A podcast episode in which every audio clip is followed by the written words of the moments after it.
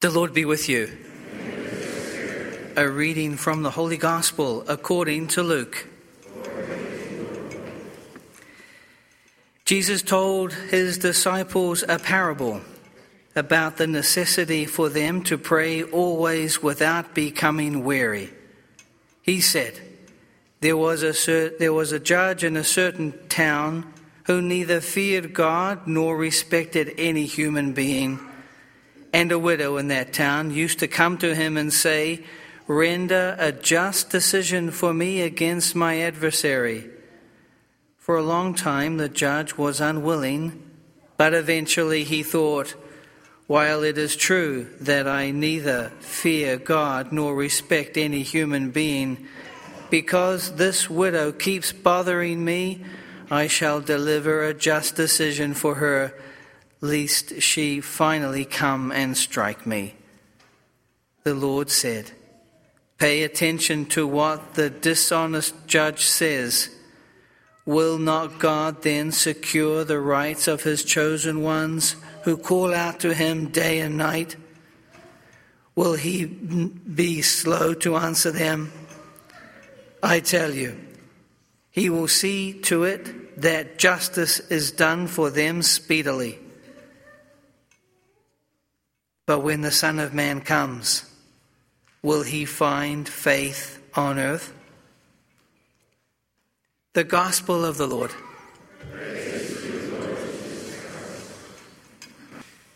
It is a fact that prayer is a fight. We saw it in the reading, the first reading. Moses and, and Joshua are fighting in the desert before they, they cross the river and enter into the promised land. And there's another there's another reading of the Old Testament that sounds very similar to that one, and it is when Jacob is fighting against the angel before he crosses there where his family is, on the other side of the river. And that is what we are reading today in the Gospel according to Luke. It is this fight between the widow and the judge. Prayer is a fight, but sometimes we, we may have a, a wrong idea of what the fight is all about because we, we might think that the fight is about turning God's will into mine so that God does what I what I want. And I cannot say that it's the other way around because God is not bending our will to his. But God is patient. And God is giving us time, and God is working with our soul so that we can see that by contemplating the things His way, we actually attain what we were looking for. So, prayer is like a fight. It's like being in that courtyard before entering the house, before entering the manor, where we are yeah, we are struggling with God. But once we overcome that moment of prayer, we do enter into that house. And what we find in that house, that is, that is the very essence of prayer. And what is prayer? Well, you know that grace is partaking, is that participation in the life of God? Well, prayer in its deepest sense is also partaking. It's partaking in that eternal dialogue, in that conversation between the Father and the Son, to be there during the conversation. That is prayer. And we can take part in that conversation because God was incarnate. Because God, in a very wonderful way, does have ears and does have eyes. And we connect, so to say, with those ears and with those eyes. And with those ears and those eyes, we are contemplating the Father. And we know the language that they are using, Father and Son, because the language is the Holy Spirit, and we did receive that language infused through baptism and through grace. So we are there in that house on the other side of the river. And you know, there are some houses, when you enter, you hear a, jing- you hear a jingle. Well, this house also has this jingle. And sometimes we can ask ourselves, but what exactly are they speaking about, Father and Son?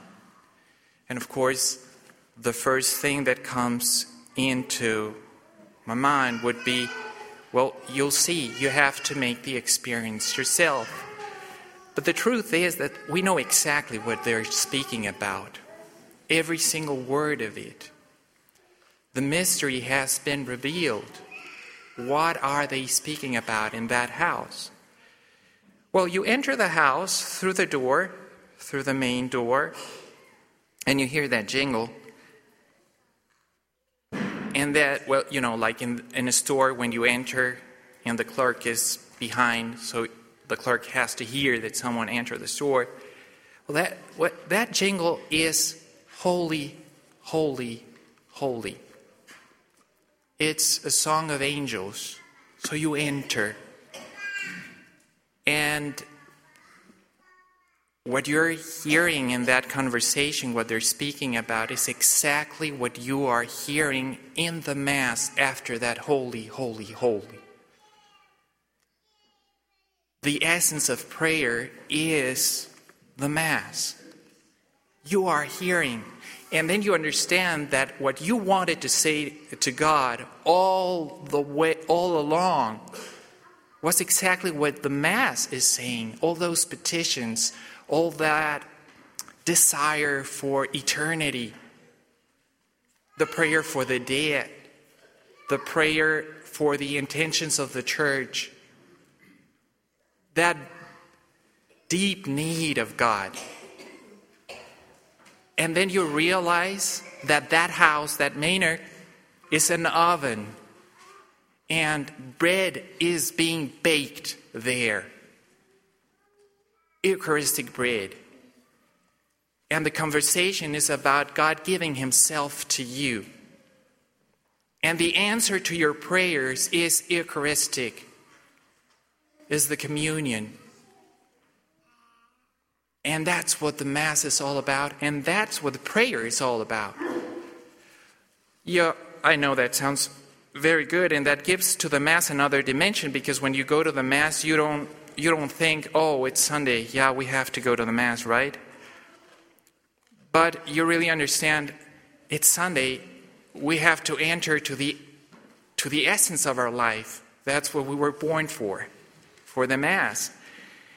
And once you're there in the Mass every Sunday or, or more often, sometimes you're not fully there as if you were in a mystical house, in a mystical manor, in a mystical oven.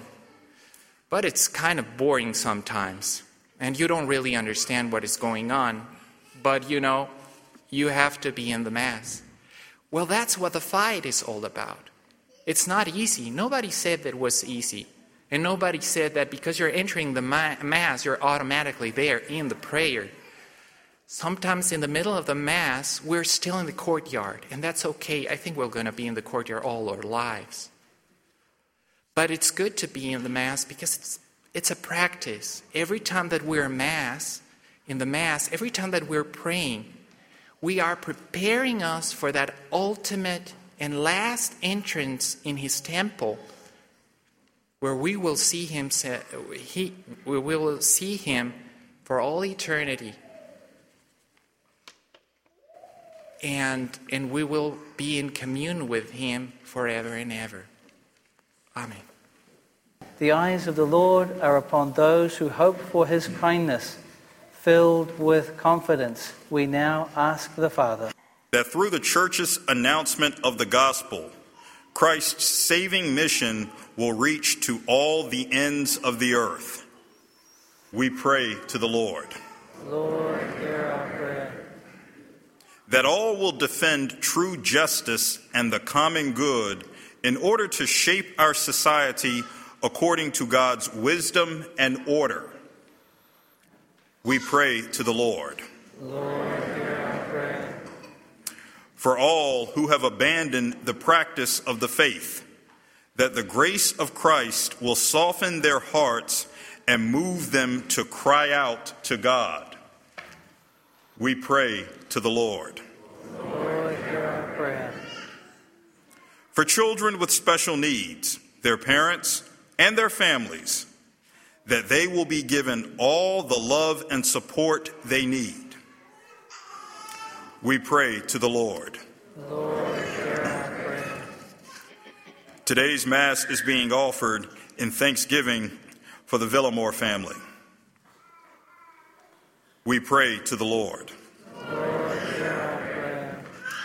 For those who are sick or infirm, and for their caregivers, that God in His mercy will draw close to them and raise them up. We pray to the Lord. Hear our prayer. for the repose of the souls of all the faithful departed, that through our prayers and those of the Blessed Mother, they may join the saints in heaven. Eternal rest grant unto them, O Lord. And perpetual light shine upon them. May their souls and the souls of all the faithful departed Through the mercy of God, rest in peace. Amen. Loving Father, let your mercy be upon us as we place our trust in you. Through Christ our Lord. Amen. Amen.